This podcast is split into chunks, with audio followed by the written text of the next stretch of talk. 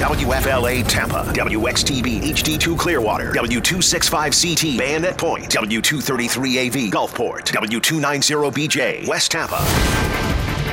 I'm John McQuiston. pushback on President Trump's plan to stop illegal immigration by using tariffs to get Mexico to crack down on migrant caravans. Disastrous and grave. That's how Mexico's trade negotiator describes President Trump's threatened tariffs. Vice President Mike Pence told the Fox Business Network the levies are designed to put pressure on the Mexican government. To see to it that Mexico does their job to ensure that this mass exodus and humanitarian crisis comes to an end. The 5% levies kick in June 10th and go up from there, possibly hitting 25% by October. Republican Senator Chuck Grassley calling the plan a misuse of presidential tariff authority. In Washington, Rachel Sutherland. Fox News. Stock markets did not like the new tariff threat. Details on that in our Bloomberg report in a few minutes. Up next, facing a storm threat. From the Florida Central Credit Union Home Loans Traffic Center, we're seeing delays south on 275 between Roosevelt and Gandy in Pinellas County. Seeing some slow traffic now on all three bridges, especially the Howard Franklin Bridge north on 275 through the West Shore District. Southbound 275 slow through this stretch. We're seeing delays too on I 75 north and southbound right near I 4 and eastbound travel on I 4 stop and go ride between 301 out to Mango Road. Paige Carrera, News Radio WFLA.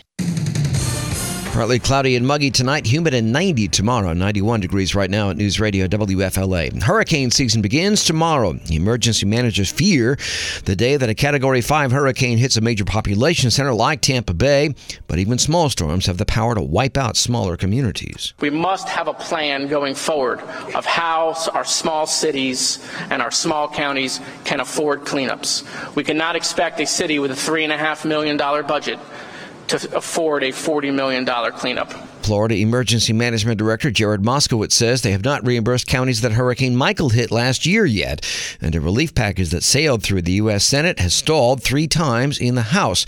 Moskowitz says people need to do their part to get storm ready. He urges people to take advantage of the sales tax holiday that runs from now till June 6th to build a hurricane kit. St. Petersburg will mark the first day of hurricane season tomorrow by holding a Hurricane Expo. Emergency management specialist Caleb Breland says the takeaway is get ready knowing what's going on right here in the city and having that supply kit. Those are the two most important things that we can ask for our citizens is to be ready and to be keyed into what's going on here. The expo takes place at Childs Park Recreation Center on 13th Avenue South from 9 till 11 a.m. Vendors will hand out hurricane prep kits to people to get them started. The State Department investigates a report that North Korea executed a senior envoy involved in the failed summit between North Korea and President Trump. Kim Hyok Chol was one of Kim Jong un's top officials in nuclear talks with the US. He led planning for the North Korean leaders' summit in February with President Trump. But after that summit collapsed, there's an unverified report out of South Korea saying Kim Hyok Chol has been executed on spying charges. North Korea has previously killed high level officials, but equally, South Korean news outlets have reported deaths in the past, only for the officials in question to turn up alive later. Simon Owen, Fox News. A lawyer for Andrew Gillum says the former Tallahassee mayor has turned over documents demanded in a federal subpoena. Barry Richards says the case could concern potential misuse or misreporting of campaign money tied to the 2018 Democratic candidate for governor. Gillum still has more than $3.5 million in political committee in a political committee that he plans to use to register more Democratic voters for next year's elections. Casey Anthony, the infamous mother accused of killing her two-year-old daughter, plans to tell her side of the story in a new movie. Casey Anthony was acquitted of first degree murder in 2011 for the death of her two year old daughter, Kaylee. She told the Daily Mail that her movie will be called As I Was Told and will show that she was told to cover up knowledge that her daughter was dead. Anthony claims she had no part in Kaylee's death and does not know for certain who hid the girl's body in the wooded area where it was found.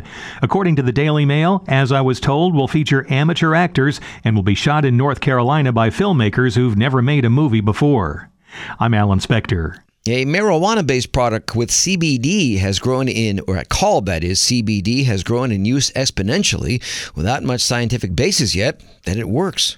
With countless products entering the market, oils to edibles. They're being marketed to treat a range of conditions from acne to anxiety. While CBD doesn't get you high, there are no good studies about its safety and efficacy. So the FDA is looking into that, getting input from doctors, consumers, and producers. And that could be a first step toward eventual regulation. Sara Lee Kessler, NBC News Radio. And in sports, the Rays play the Twins tonight at Tropicana Field. The Rays have won eight of their last ten games, but so has the team the Rays chase in their division, the Yankees. So the Rays still stand second, a half game back. You can hear the game on our sports station, WDAE at 95.3 FM and on the AM dial at 620. News Radio WFLA, it's 505. Wall Street winds up the month with the Dow below 25,000, the Dow down 354 points, the Nasdaq down 114, and the S&P down 36 points points, President Trump threatened to slap tariffs on Mexico. It's Wall Street's worst month of the year. The Dow and S&P are down about 6.5%. The Nasdaq fell 8% in May. A wide range of stocks are feeling the impact, including tech companies, automakers, retailers, and railroads. Comcast says it would not be interested in buying any wireless spectrum that Sprint and T-Mobile might divest to try to ease the way to their proposed merger. Sources tell Bloomberg Charter has also met with Justice Department officials about the merger it's not commenting. Both already have their own wireless phone service. It's been a bad year on Wall Street for Elon Musk. The Tesla CEO's shares in his company have lost $4.9 billion in value. The four biggest investors have lost almost 8 billion. For News Radio WFLA, I'm Adrian Mitchell at the Bloomberg Business Update. Temperatures will be very slow to cool as we go through the evening. There could be a spotty shower inland east of I 75. Temperatures fall through the 80s and will bottom out at 79 on Saturday morning. A humid start to the day. By Saturday afternoon, we'll call for a high of 91, a 10% rain chance, again focusing on inland areas. Similar forecast for Sunday, morning low 79, high 91. West winds 5 to 10 knots on the water with 2 foot seas, and a light chop on the bay. I'm News Channel 8 meteorologist Ed Bloodsworth. Right now it's 90 degrees in St. Petersburg, 95 in Plant City, and it's 91 cloudy degrees at your severe weather station, News Radio WFLA. No precipitation shown on radar around the Tampa Bay area. You've got to go to the Orlando area to see any rain right now. Our next update comes at 5:30. I'm John McQuiston.